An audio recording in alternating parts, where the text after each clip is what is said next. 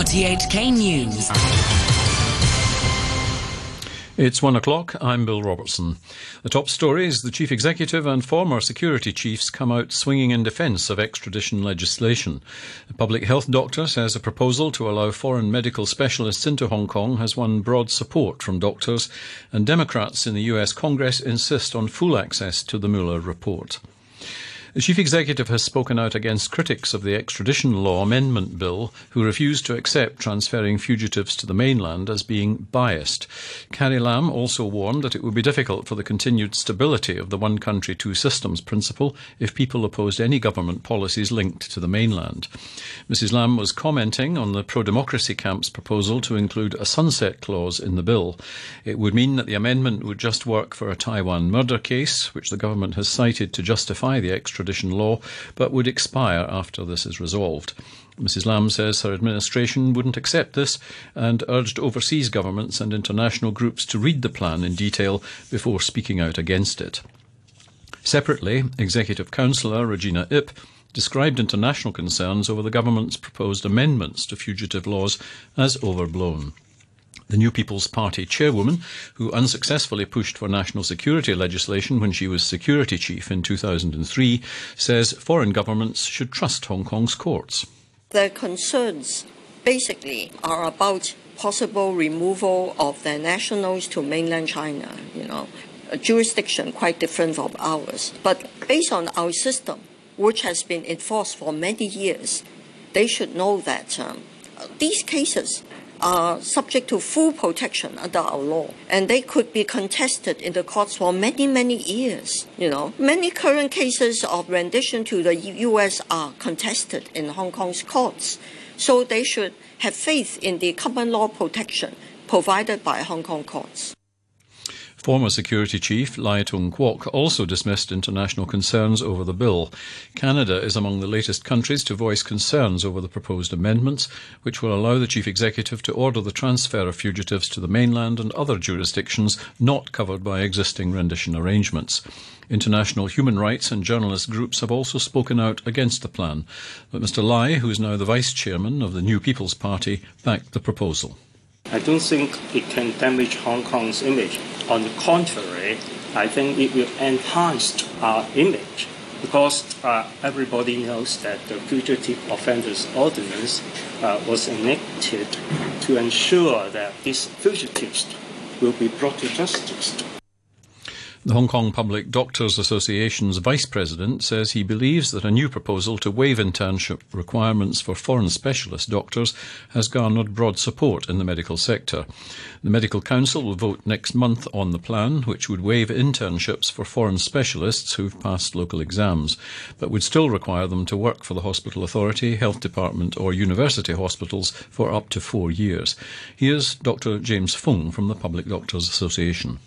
This proposal is already having the most support from most doctors groups. And actually, uh, in certain discussion and deliberation of this proposal, actually uh, we have incorporated the opinion of different doctors, especially those who actually worked in Department of Health. It's difficult for me to comment how high is the chance that this proposal may eventually pass in the Medical Council. So since I, I don't have any votes in the Council, I think eventually if this proposal pass, it can be a stimulant for the overseas doctor to come back to work in Hong Kong.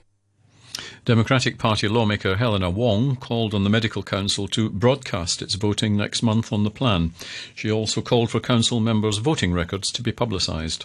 The Medical Council need to take a more modernized approach and democratic approach so that they can exercise their authority but to be held accountable to the public. So having more transparency should be the future direction. And I hope that they can reform its meeting and uh, so that the public will have more understanding on how they use their power. You're listening to RTHK. The time is five minutes past one. Top Democrats in the US Congress have rejected a proposal by the Attorney General, William Barr, to allow them access to a less redacted version of the Mueller report, the special investigation into Russian interference in the 2016 election. They're insisting on publication of the full report, and the House Judiciary Committee has issued a subpoena demanding that. The BBC's David Willis explains why the committee's chairman, Jerry Nadler, is demanding full access to the document. Mr. Nadler wants the whole thing released, including supporting evidence and summaries of witness interviews and so on. And he says his committee is entitled to it in order to properly discharge the oversight responsibilities uh, vested in Congress by the Constitution. Now, the subpoena gives the Attorney General William Barr just over a week to comply. The filmmaker Roman Polanski is suing the Academy of Motion Pictures, which organises the Oscars, after it threw him out over a past sexual offence. The director fled the United States more than 40 years ago after pleading guilty to the statutory rape of a 13 year old girl. The BBC's Jason Kay has this report. Roman Polanski was expelled from the Academy on the same day as the comedian Bill Cosby, who'd only just been convicted of sexual assault. Polanski's lawyer has questioned why they were kicked out on the same day when the organisation had known about his situation for four decades and had given him an Oscar during that time. He said he'd been expelled from the organisation without warning and without a chance to respond. In a statement, the Academy said its procedures had been fair and reasonable and it stood by its decision. Reports from the US say a former American Marine has been arrested in connection with a mysterious raid on the North Korean embassy in Madrid in February. The man has appeared in court in Los Angeles. He's alleged to be a member of Free Joseon, a group dedicated to the overthrow of the North Korean leadership.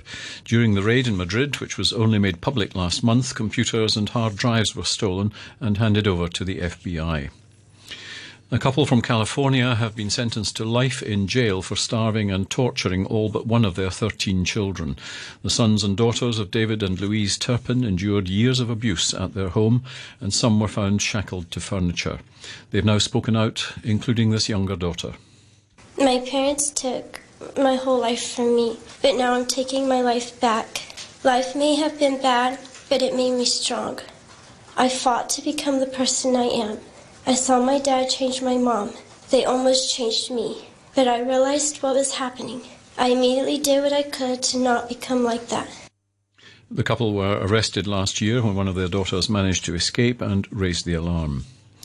To sport now, and today's big English Premier League fixture has a familiar ring to it. Just three days after an enthralling Champions League quarter final against Manchester City, Tottenham are playing Pep Guardiola's side again. While City need a win to go on top, Spurs are fighting to ensure a top four finish. Boss Mauricio Pochettino was asked what European success had done for morale. We believe. We believe, we have the belief, and that is the most important. That is a massive example for us how important is that never give up, always have the faith, believe in yourself, believe in your teammate, believe in the in the club, in our fans. The fans believe in our player, believe in the club. Always thinking that all our decision always is going to be to try to help the, the, the club.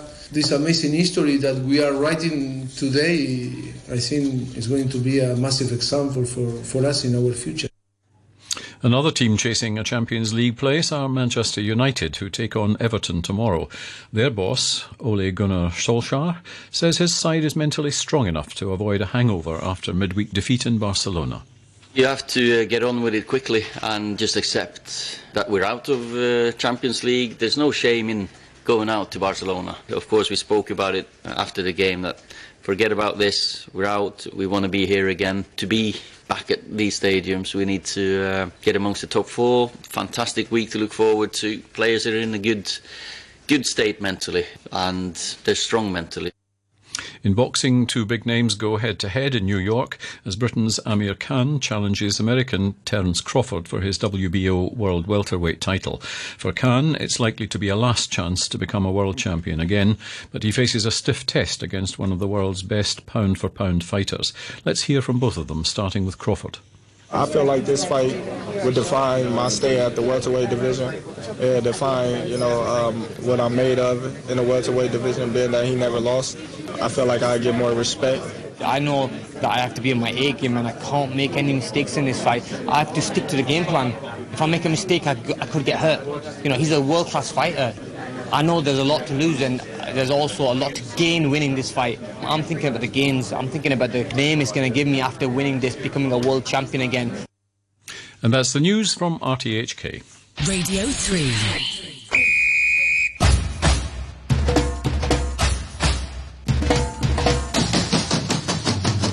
Welcome to this week's edition of World Fives with myself, Pierre Tremblay, with you till 3 p.m. This week we have two musical themes of interest. First, a new selection of hot new tracks from a lot of places on the planet, and a selection of tracks from French reggae band Brain Dead's new album, celebrating their 20th anniversary with their classic hits remixed as our featured album. As always, Jovanotti says it so well in Italian, we're still the belly button of the world. And we start off with a few hot hits from a surprising number of places on the planet. First off, uh, from Kenya slash Switzerland, the trio Mutoni Drummer Queen, which is the nickname of Mutoni Ndonga.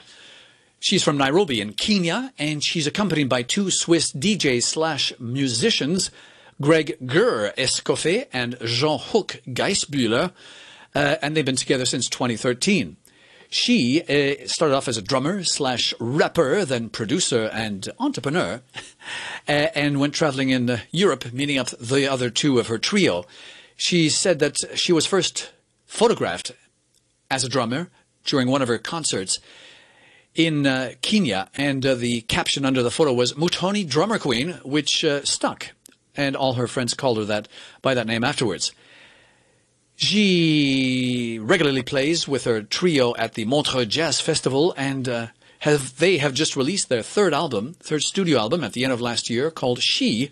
It's a tribute to her favorite female heroes, uh, heroines, uh, most notably the writer and militant Maya Angelou.